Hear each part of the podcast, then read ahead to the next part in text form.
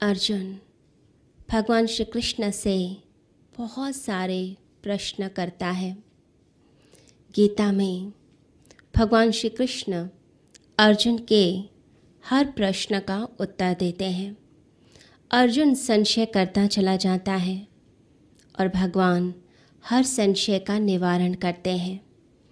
भगवान अर्जुन से कहते हैं कि अपने भीतर की समता को उपलब्ध हो।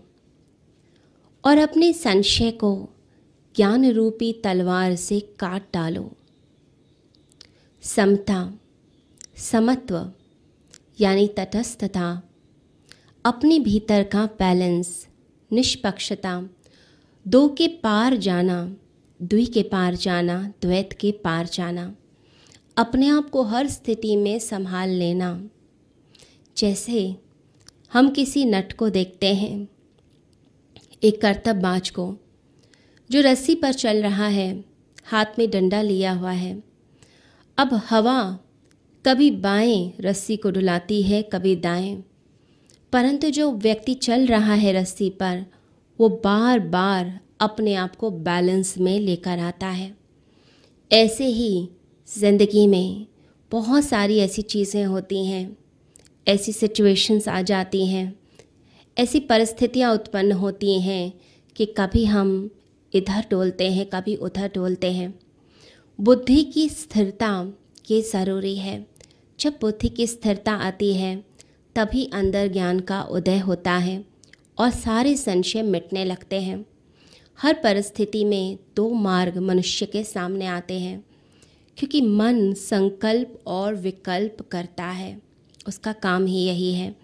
हमेशा दो ऑप्शन सामने रखेगा। जैसे आपके सामने दो बादल आ जाएँ, एक सफ़ेद बादल और एक काला बादल। आप किस बादल पे पैर रख देते हैं वही बादल आपको उड़ाकर ले जाता है। हमने सही मार्ग का चुनाव किया है या गलत? ये हमारी चॉइस है।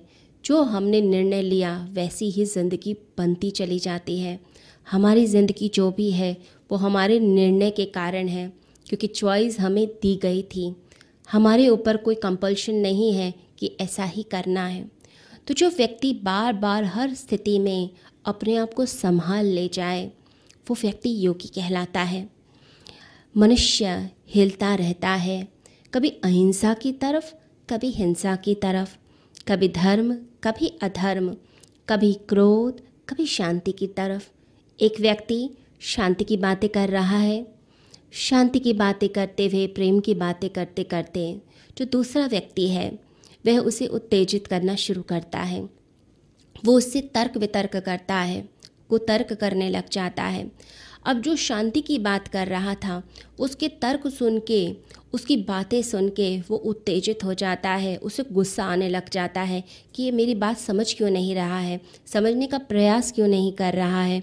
अब उसे क्रोध आ जाता है और जब क्रोध आता है तो दो लोग आपस में उलझना शुरू कर देते हैं।